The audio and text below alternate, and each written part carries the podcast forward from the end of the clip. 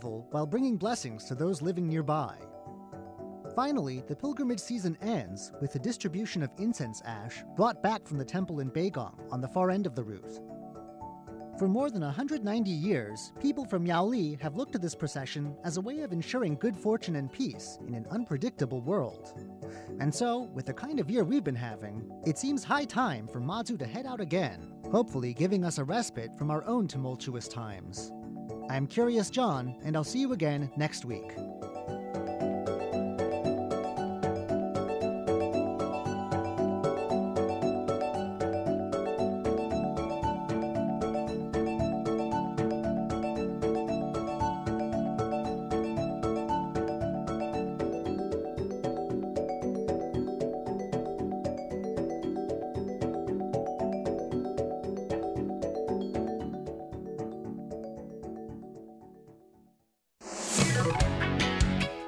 Ladies and gentlemen, here's Shirley Lin with In the Spotlight.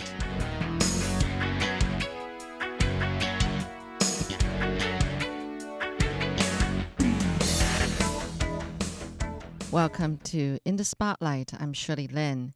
Jen Chen is a creative director for films and projects in LA. She promotes awareness about the environment and changed a lot to her lifestyle because of it, such as protecting animal rights, going vegetarian, or was it vegan, and owning an electric car back home. Because she was talking about the glaciers melting last week, I begin this week by asking her what we can do to stop glaciers from melting. That's a very good question, and um, I can go all day about this. but the number one thing is decreasing our carbon emission to prevent global warming. Uh, first thing, people can convert to more electronic cars, or you know, just walk, take a bike. You know, like I've, I've been in Taiwan for the last three months people bike everywhere. It's great. Mm-hmm. You know, you get to exercise, you get your calories in. Uh, yeah. You know, it's um, something that we can do. Uh, meat consumption is a huge deal because what people don't understand is that factory farm actually produces a lot of carbon, carbon dioxide. That's not supposed to uh, the amount that's producing is not sustainable. This chicken had a life, a very miserable one. You know, people are like completely oblivious, oblivious to it, or they turn a blind eye mm-hmm. just because of cognitive dissonance. It is what it is. Like they have their life to carry, they have their own reasoning. Um, that's what I've learned from different cultures but it is important for them to understand it is not sustainable and there has to be a way to change it mm-hmm. uh, especially right now with the pandemic uh, there's news going on the last two weeks that the slaughterhouses in usa are stopping production because their uh, workers are infected with covid-19 mm. so then you're seeing farmers with all these i guess like livestock that they don't know what to do so they actually have to gas them or like uh, find ways to kill them because they mm-hmm. just cannot sustain them. Yeah. And one cruel thing that I mean, I'll just give a small example of like what people are not exposed to. But for chicken, in uh, in order to know if a chicken is ready, you actually you pump them with with so much hormones. Oh, I know. And antibiotics. I do know this part. Yeah. Yeah. Um, to know they're ready is when their legs snap. Oh. And fracture because they just cannot sustain the weight anymore oh, of their goodness. body. So oh. this is just like one small example, but yeah, yeah, I can go on and on about that. Yeah. yeah. What are you and your husband, your team, uh, trying to do to raise awareness? There's two things I'm doing personally, actually. So, uh, one is with my husband, which is like through uh, just through film, because film we can always do storytelling, um, which is one thing that I love about this form of art. Uh, we get to you know tell a story. We can follow like a scientist's perspective perspective on uh, what is happening right now, or we can follow even like a country that's being displaced because of climate change. Mm. We haven't gone that far yet. It's something that I do want to come into contact with in the future. Well, if that's um, the case, there's a whole scope of things that you can do. You know. Yes. Yeah. But it is a, it is also very dangerous. So oh, that's okay. also something we need to consider for our crew and making sure you know um, they're right. taken care of because there's Mm. just a lot of logistic involved in terms of that. The second one is where my, I guess, my design project uh, background comes in, and because I'm here in Taiwan, um, I have the privilege of meeting a lot of great designers and innovators and technology people, and actually two of my best girlfriends there in um, San Francisco as well. So I actually got to meet a lot of tech people. Um, so I always feel like things happen for a reason. And right now we're just all like collaborating in terms of design technology um, and trying to study like ecology um, i call it like ma- uh, material ecology. Um, and there's a term for it it's called biomimicry where we can study nature and then use the, what they have already given us to produce products that can uh, help us in the future and coexist with nature and thrive together as a whole. Is there anything you want to tell our listeners? Things that we can start doing from small things? It's been very hard. Um, actually, I came up with a technique initially when I first started my uh, transition to vegetarian. Uh, I'm not fully vegetarian yet, so I can't claim that. But then, uh, how did how did I start reducing meat? Is that I make a conscious choice every single week. Um, so, for example, the first week I would say, hey, um, let me eat 50 50. So 50% vegetable, 50% meat. And I will continue doing that uh, for a week. The second week, I might say I will do 30% meat and then 70% vegetable. And slowly and slowly, you actually reprogram your brain to crave vegetable more, which was not something I thought of before. But like, you have to kind of like, it's your body, you know, you think of it as a computer, you're kind of adding new programs into it for it to acknowledge this is like beneficial, this is nutritious, and this can be delicious. So that's what I did for like maybe three or four months. And at this point, literally, like, I don't, if I pass by a meat st- stall, if, no matter if it's like 卤肉饭 or, you know, 牛肉卷饼 or any- anything delicious here, I, I have no desire for it. It's just straight up like, oh, I kind of want to go eat that vegetable next to it or go to a vegetarian restaurant. So those are steps that I think regular people can start taking because if someone like me can do it, I feel like they can as well. Yeah. And that would decrease the demand for production of meat and that can improve the quality of uh, the meat um, industry as well on how they treat the animal, how they slaughter them. Um, and hopefully eventually they can put a stop altogether or have more sustainable farming that will provide them with a good life. It's always good to start with something small, and actually, mm-hmm. we can all do it. It's true. But it's still a huge, huge project. It takes a lot of education to do that. It does. Maybe it starts with you and your husband. I mean, right? we're, we're just a small part of the puzzle and trying But to that's what it is. what It takes yeah, one person at a time, It does, yeah. you It- know, to change. I think it's and perseverance. and perseverance and i think uh, we have a joke between us It's like it's like mother nature to send us home Oh, you yeah. know, to like 反省 I know. You know, Yeah. isn't it funny? Because I remember I was talking to another interviewee before. You know how in the past, um, when we buy meat or whatever, we use leaves to Yeah. wrap them up yeah and take home. i remember like now it's like we're that. going back to that. You know, it, it's so much more cleaner and, and environmentally friendly. yeah I was going like, wow, we're going back to the old days when things were actually better, Mm-hmm. healthier, safer, maybe, you know? Mm-hmm, And it's like, why? Why why did we have to make that huge cycle and you're going back in time? yeah if anyone google um, wants to google the person that invented plastic his initial plan was not for mass production his initial Oh. plan was just for because it's light and easy to use but it was not intended for one-time use but i think um, modern people these days are just so accustomed to convenience Convenience. I Yeah. was just gonna say that. Yes, yeah. So we need to learn to be inconvenient. Mm. And, you know, like Al Gore made a film long time ago. Uh, what is it called? An Inconvenience Truth. Oh yeah, right. Yeah, yeah. Inconvenience truth. Yeah, yes. yeah. So I think that's something that we are seeing in this pandemic. Like, um, and I'm actually very glad to see. Um, although yes, there there are terrible things of, with like people passing, and I have many friends on the front line working as like hospital uh, and doctors uh, and and nurses actually. So. Um, I see their struggle, and I, I, ha- we, we are actually doing a film for them as well, like Oh, for the physici- uh, physicians in Yeah. in the in America to be you know to be heard. Yeah, there should be. Yeah. Yeah, yeah. So that's actually a project I'm working on right now. Okay. Hopefully, it could be done by next week. Wow. Um, yeah, we need to go back to relearning what is convenient and what is important. And I think we're just so accustomed to, uh, you know, like going to 7 Eleven, buy this piece of thing in a plastic. So how do we revert that? Like, how do we go back to okay, uh, like this is why like the traditional market is also a good idea. We can learn to do sustainable farmings at home. Actually, in America, a lot of people are actually starting to grow their own fruits because they're stuck at home Yeah. and they have nothing to do. Right. so they're, you know, so these are little things that we're learning here and there um, as individuals, and I think that can help improve in terms of the reducing plastic use, and then in terms of the scientific and designing part, I am also seeing people using existing plastic as a material. Like they're not trying to make Sure. it think of it as negative. They're thinking of it of, as of oh, it's free you know, like metal or like think of it as a metal, think of it as like gold or silver. Uh, what can we use with the plastic that we already have?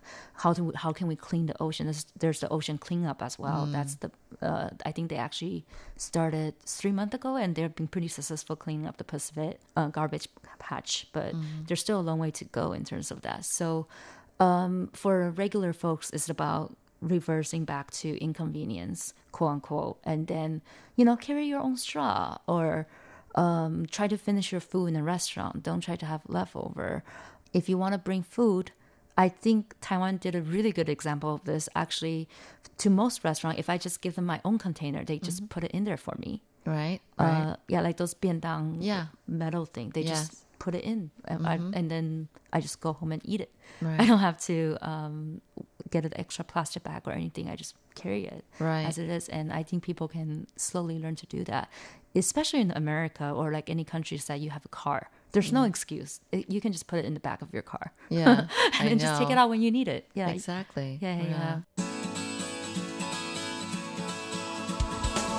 You're listening to In the Spotlight with Shirley Lin. Well, what things have you seen in Taiwan so far that you thought that we're doing a good job in terms of you know loving the earth? Oh, so much. I Really? mean, yeah. wanna name a couple Um, that that's been obvious to you. oh, where do I even start on this? Like, oh, um, um, first of all, I'm just so proud of Taiwan as a whole on how we fight this pandemic. You know, we, um, you know, the transparency and uh, through our government, we people are comfortable, people are kind, people are not mean, people are not racist. We take care of our own people. We take care of the foreigners that are here. Um, we also uh, the number one thing that I thought was great was um, the, the, they have like their own disposable bin for uh, the masks that we're using, right? Like when we go to the hospitals, there's actually a bin specifically. Oh, really? Oh, yeah, yeah. I didn't know that. Yeah, it's great. Like I, I was like, oh, there's actually like a recycle bin dedicated to um, the mass, so that way, you know, I don't know what they do with it, but at least Yeah, I, I was just gonna ask. I don't. I wonder what they do with it. yeah, yeah. I want to know too. Actually, like um, I'll, I'll Google it or like I'll find out from my other friends. Yeah. Uh, but that's one thing. And then you know, you post a fine on anyone that litter it. I think that should have been done like to every single country. Hmm. Um, in terms of like takeouts, like I say, like Taiwan, they don't even give you plastic bags. I don't think you have to buy them. Yep. Yeah, and then like that give people incentive to buy those foldable, like reusable bags and just put it in their purse um, and bring it around with them. Yeah. They don't give me straw either, or they ask you if you want straw. Right. Even like when you order on Food Panda, there's like a like this is an, from an app perspective because like in the states sometimes they ask you they don't even bother if you need ask you if you need utensil or not Right. but in taiwan you can literally click no utensils Right. and then that that saves so much um, resources That's true. from from itself. Um, And then I have friends that does diving, and then they are actually, you know, they go to Lüdao and all that stuff too.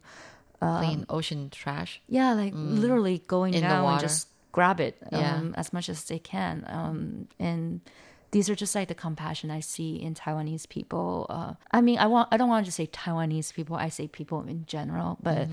from what I've observed in Taiwan is something that's just so lovely to see. And oh, we have the trash truck that comes Right. and collect trash, but we have to do compost. Like people Yes. understand how to do compost on the side. That's something America does not know. Like we don't have like a, a separate system for compost.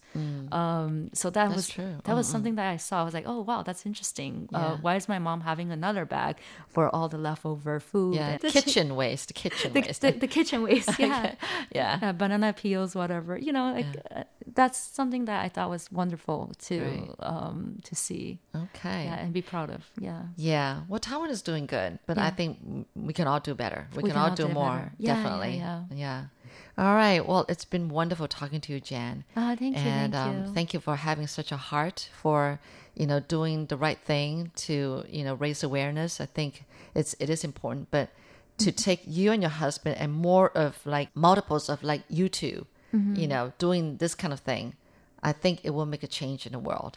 I hope S- so, Slowly yeah. but surely. Slowly Yeah. but surely, through the effort of a lot of people that are compassionate. Right, Yes, right. yeah. All right. Thank you, Jan. Keep up the good work. Thank you so much. Thank you for having me on the show. No Thank you.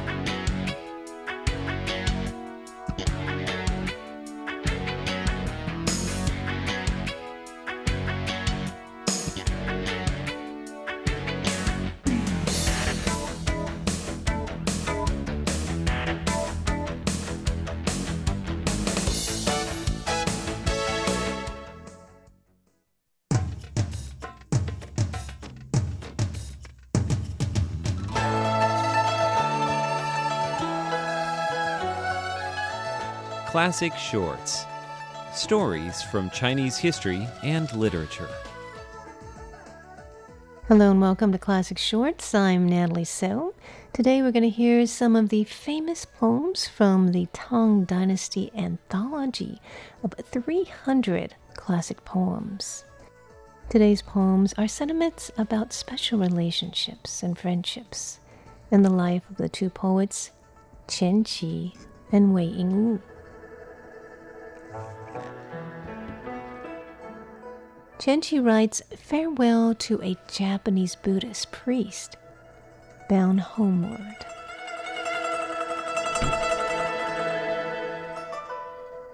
You were foreordained to find the source. Now, tracing your way as in a dream, there where the sea floats up the sky. You wane from the world in your fragile boat.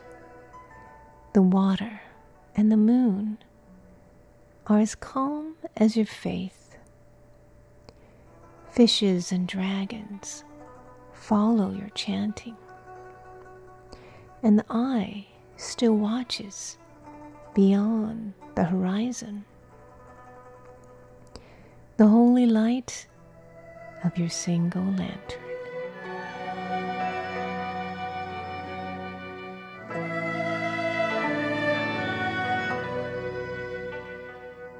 This is another poem about his sentiment towards a special person in his life. Chen Qian Qi writes From my study at the mouth of the valley, a message to Censor Young.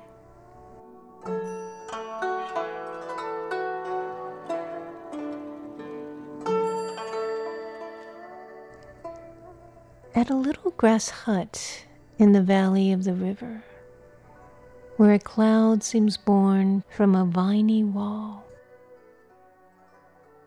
You will love the bamboos new with rain, and mountains tender in the sunset. Cranes drift early here to rest, and autumn flowers are slow to fade. I have bidden my pupil to sweep the grassy path for the coming of my friend.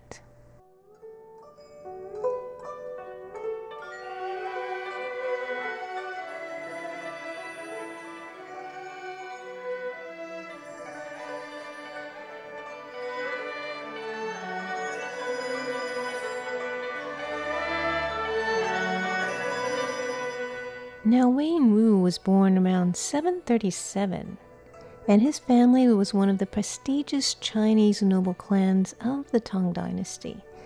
His great grandfather, Wei Daijia, was a chancellor during the reign of Wu Zetian. and he was an imperial bodyguard of Emperor Xuanzong when he was 15 years old. And we have a couple of his poems about friendship. This one is called A Farewell in the Evening Rain to Li Cao. Is it raining on the river all the way to Chu? The evening bell comes to us from Nanjing. Your wet sail drags and is loath to be going, and shadowy birds are flying slow. We cannot see the deep ocean gate, only the bows at Pukou, newly dripping. Likewise, because of our great love, there are threads of water on our faces.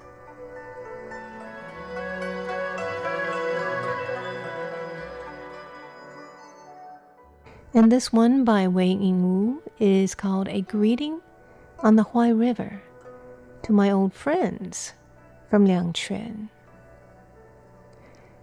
We used to be companions on the Zheng and the Han, and as often as we met, we were likely to be tipsy.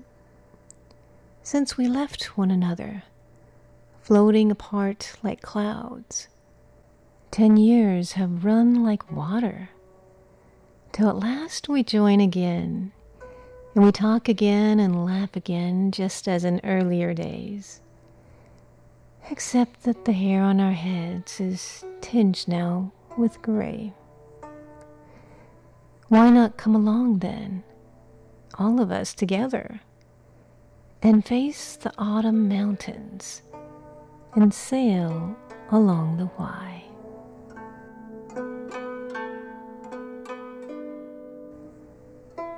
Those are the sentiments of Wei Yingwu and Qian Qi, two great Tang Dynasty poets writing about their friendships. Thanks for tuning in to Classic Shorts. I'm Natalie Sell.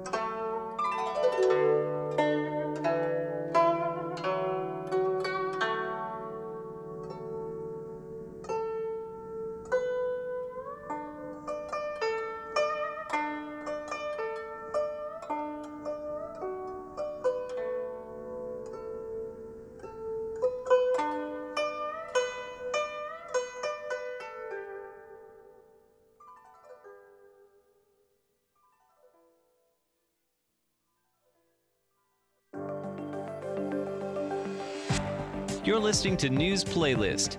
We've queued up some of the most interesting reports for you, brought to you by Radio Taiwan International.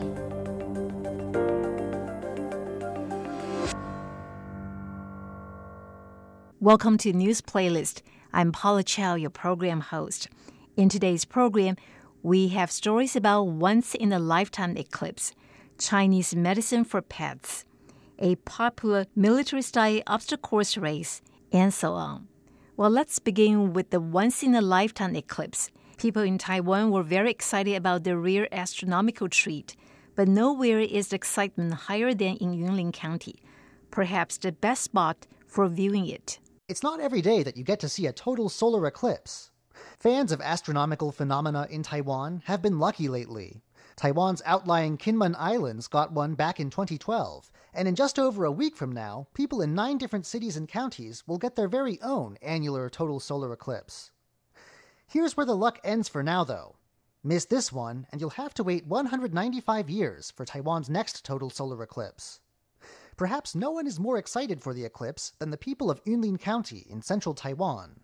The county's Shuilin and Kouhu townships will be the first spots to see the eclipse, which will take place on the afternoon of June 21st.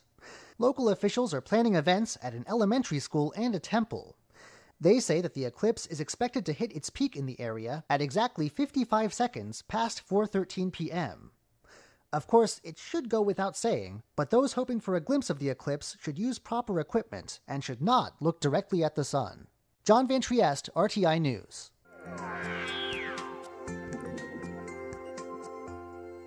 And did you know that the offshore Jinmen Islands was the first part of Taiwan to witness the annular total solar eclipse? Let's see how it prepared for the event.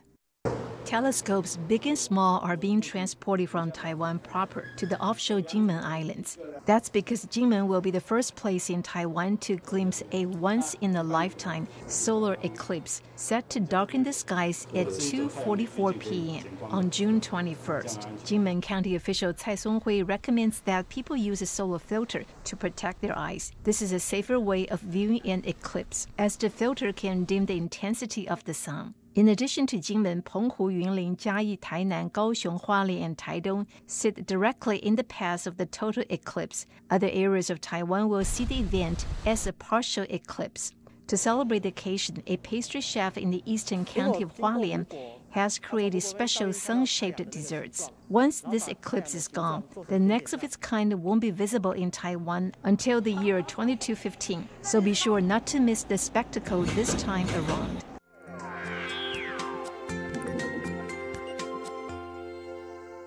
This year's Dragon Boat Festival is on June 25th, but local health departments are on the alert for festive treats that fail to meet food safety standards.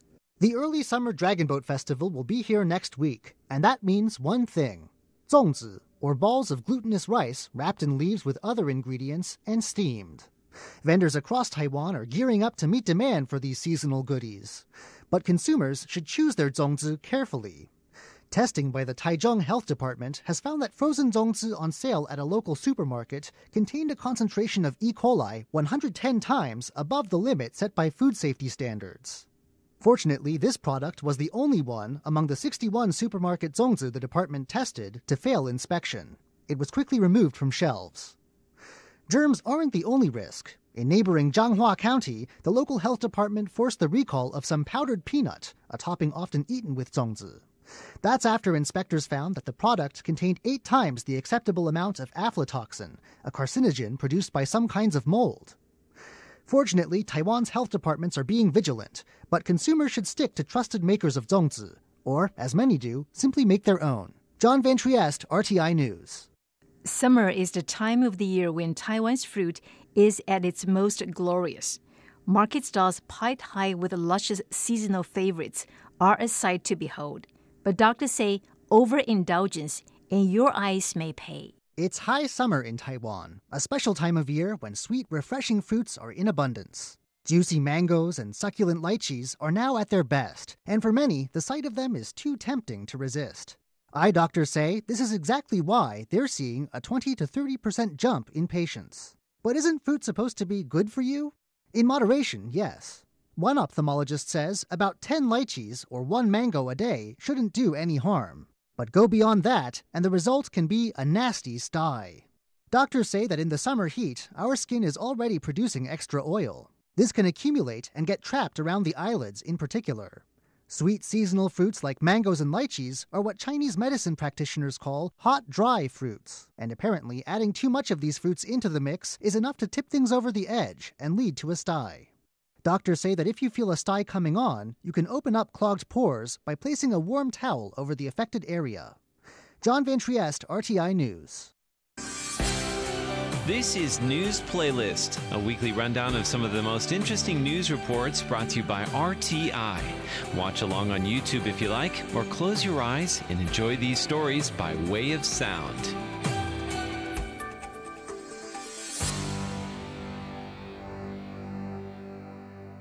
A growing number of Taiwanese families seem to prefer owning pets to having children.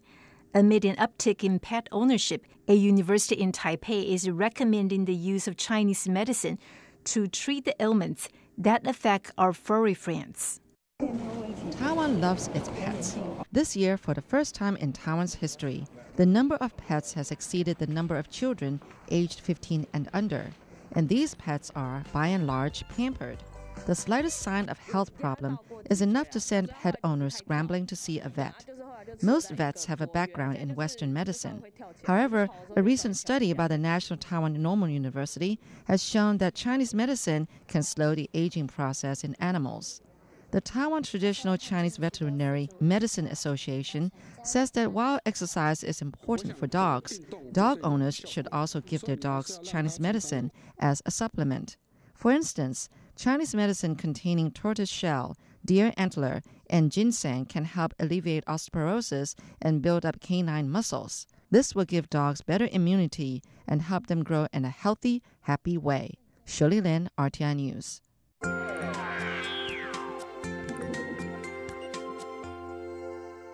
And finally, we have a story about a military style obstacle course race. Long periods spent indoors during the COVID 19 pandemic have left many anxious to go out and get some vigorous physical activity in. More than 1,000 have signed up for an upcoming military style obstacle course race in the outlying Mazu Islands. As the COVID 19 pandemic eases up across Taiwan, athletic types are finally able to get out of the house and start pushing themselves to the limit once again. Only seconds after registration opened, 1,300 people had signed up for a military style obstacle course race, set to take place on an outlying island with deep military roots. The Military Trail Challenge is taking place in Dongyin Township on the Mazu Islands a chain that sits directly next to China and is on Taiwan's first line of defense. The entire island where the event is held will be closed off just for the race. The course is grueling.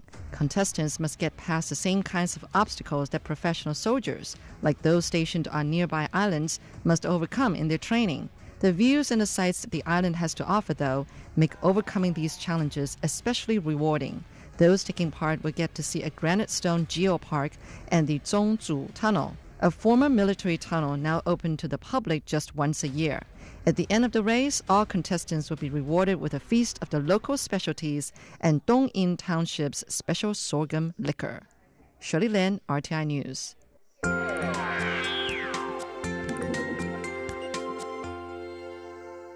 And that's all we have for this week's edition of News Playlist for Radio Taiwan International. I'm Paula Chow. See you next week. Bye bye.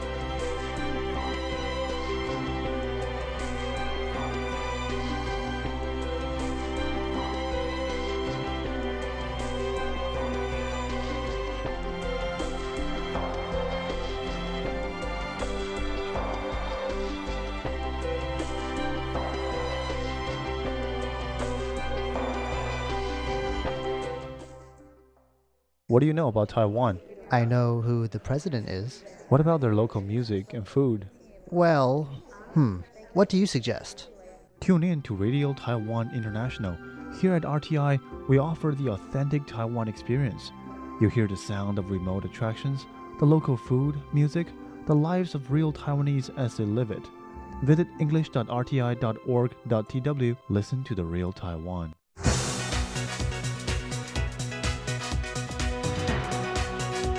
President Trump, his announcement uh, he uh, terminate the first stage of the trade agreement with China, which didn't happen. He, he ordered American companies totally out of Hong Kong. That didn't happen. So only by taking away Hong Kong special status, which might hurt Hong Kong people more. Hello and welcome to this week's online brought to you by Radio Taiwan International. I'm Carlson Wong. On May 28th, the Chinese central government passed the Hong Kong National Security Law, which caused international condemnation.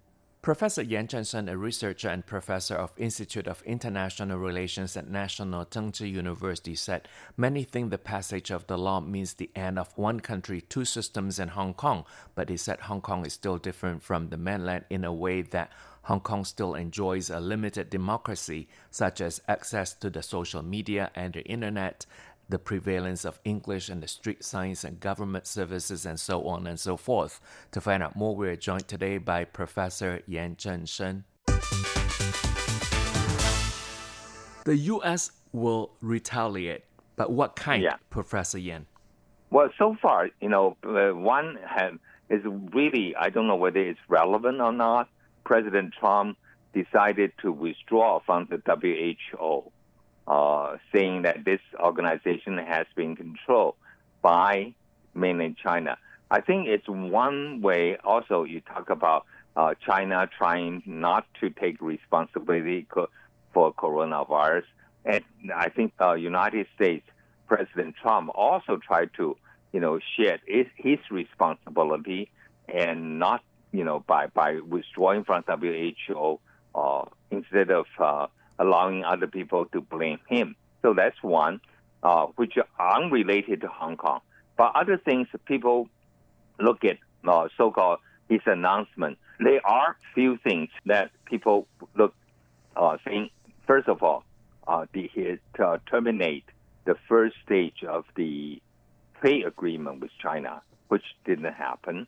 Uh, secondly, did he order American company totally out of Hong Kong? That didn't happen. So only you know by taking away Hong Kong's special status, uh, which might hurt Hong Kong people more than Beijing or Xi Jinping, and also if there is a you know kind of uh, uh, punishment against Beijing's uh, high officials who might have a, a role in suppressing Hong Kong and some, you know, of their kids going to United States for school, and then, uh, you know, this travel uh, restriction uh, for their family or the uh, restriction for uh, security-related personnel uh, in the PLA or you know other students to go to the U.S. for further study or training. Those stops, I, I think, might help Xi Jinping as well because Xi Jinping uh, has a lot of enemies, and those enemies have some kind of uh, a, a hideout uh, for their monies, for their wealth, and sending their kids to the U.S. And by by stopping that, uh, actually Trump is helping Xi Jinping to consolidate his position, especially Hong Kong, which Xi Jinping doesn't have a long relations like Jiang Zemin or other, you know, communist leaders who who actually get enrich themselves uh, after 1997. So I think the United States announced all this punishment against Hong Kong, but Xi Jinping is not the one who suffer. maybe Hong Kong people will suffer some, and then maybe American school, universities of you know schools of higher education, universities, especially research university.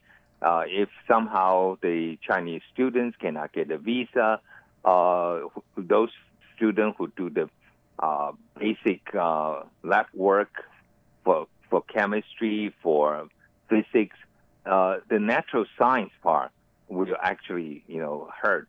And also all this money going to these university from students of mainland China origin uh, constitute a, a substantial part of the university revenue. And if they cannot go to the U.S., I think the higher education of the United States will suffer. So it seems that the U.S. has only one card to play that's to impose visa sanctions on Hong Kong because the mm-hmm. economic mm-hmm. sanctions will actually hurt the U.S., I think, more than uh, China, or even it hurts more of the people in Hong Kong because the U.S. had a surplus of uh, 31 billion U.S. dollars in merchandise trade over Hong mm-hmm. Kong in 2018.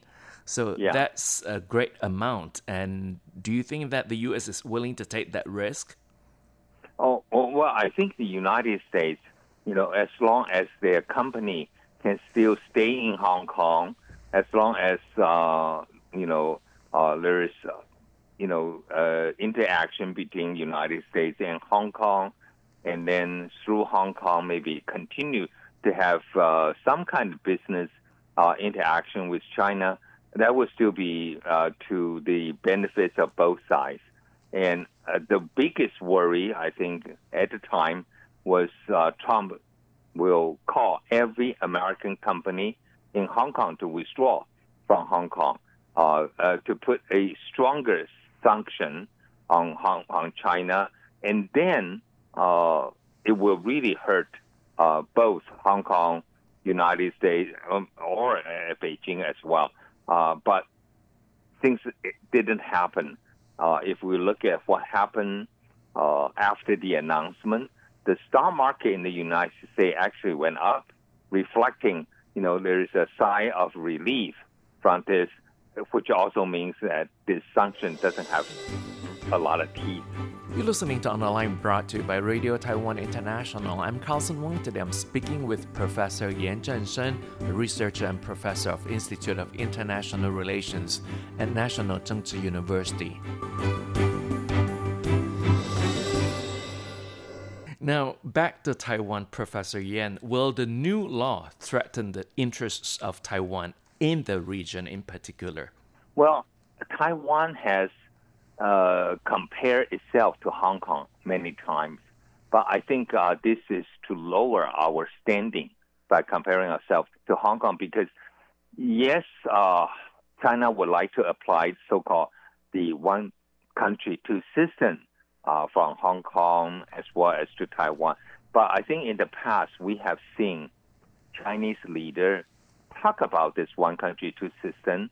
It's actually one country four systems. Uh, in terms of Hong Kong and Macau, it's quite different.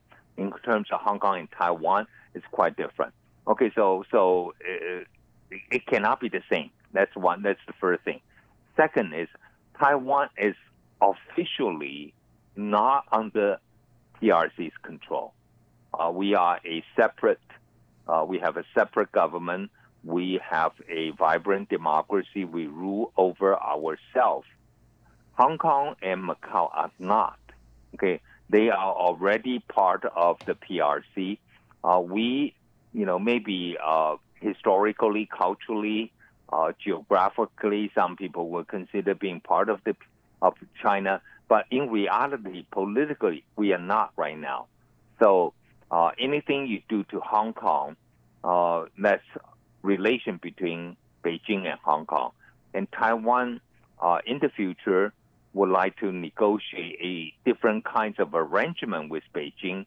Uh, we don't know what Be- what kind of uh, uh, arrangement will Beijing accept, and we don't know what kind of arrangement Taiwan will accept. Maybe we will never reach an agreement, but we are not under Beijing's political control now, so it's quite different. Yes, Beijing, I think, was hopeful before if the one country two system in Hong Kong works and then you know maybe uh, it can convince Taiwan uh, to be part of the one country two system. But so far, I think uh, the credibility is not there. So I think Beijing doesn't care about how Taiwan feel right now about Hong Kong. And marking the 15th anniversary of Chinese anti-secession law in late May, China reiterated that there's only one China and Taiwan is part of it, and reiterated again they will not give up smashing any separatist actions. What do you think of the same remarks they made this year? Oh, I th- I think uh, you know uh, in in the case of Taiwan, uh, we have a president being re-elected uh, in January, and Madame Tsai gave uh, you know, the inauguration speech uh, in May uh, on May 20, uh, which was very similar to the one she gave four years ago, and she continued to insist on maintaining status quo. Uh, I think what China see Taiwan is you are not really uh, maintaining the status quo we have achieved with the previous KMT government, but she has never openly call for Taiwan independence. So uh, she does not give uh, Beijing an, any excuse to apply the anti-secession law to Taiwan so far because we have not, uh, you know, make that move of announcing a, a, a, a Taiwan independence. Uh, even though in the eyes of Beijing, uh, maybe it's no difference uh, whether you announce or not. You're doing, you know, substantial things that will be leading to independence, but at least this will give Taiwan a, a good standing in front of the United States in case Beijing use force against Taiwan, and then uh, United States might be justified to help Taiwan because uh, we have not so-called unilaterally change the status quo. It will be the fault of Beijing. But if we declare independence and then uh, Beijing might use force, uh, and then Washington D.C. will say, "Hey, you Taiwan, you are changing the status quo. You are announcing a Taiwan independence. You have, you know, unilaterally changed that, and we are not going to help you." So by maintaining status quo, at least uh, we keep the line of assistance from the U.S. open. Uh, we don't know even, you know, if uh, we declare independence, uh, China use force against Taiwan, whether the United States will come to help us or not. But if we, you know, uh, didn't uh, announce independence, and at least there is a possibility that United States will come to our assistance. Yes, Professor Yan, looking at the current situation uh, where U.S., Taiwan, and China relations have worsened, but Taiwan and U.S. relations have grown warmer and warmer. How do you see the stability of the region in the near future? Oh, I think, you know, uh, yes, in terms of Taiwan's relation with the U.S., it's getting well. But I think, you know, before, between now and November in the United States, there's still one variable that's American presidential election. Uh, I think right now, uh, we have a lot of sympathy from the American Congress. Uh, both houses, Senate and House of Representatives, have in the past passed resolutions or acts to support Taiwan, and the administration also have done that as well. But with America right now engulfed in this uh, racial violence, uh, this is what I worry the most: is that United States will not have you know, the, the energy to uh, look into Taiwan's interest now. So should something happen now, I think United States probably will never will not be able to assist Taiwan. So we need to be careful at this time, at least to maintain our status quo, not antagonizing Beijing, and also hopefully with the election over in November, uh, we can continue to maintain a relate, you know, a positive uh, bilateral ties with with Washington D.C. But uh, we we need to be careful between now and November. Mm-hmm. And we've been joined on the phone by Professor Yan Zhengsheng. Professor Yan is a researcher and professor of Institute of International Relations at National Chengchi University in Taiwan. It remains to be seen what impact the Hong Kong national security law will have on Hong Kong. And that wraps up this week's On the Line brought to you by Radio Taiwan International. I'm Carlson Wong. Thank you for listening. I'll see you next week. Goodbye.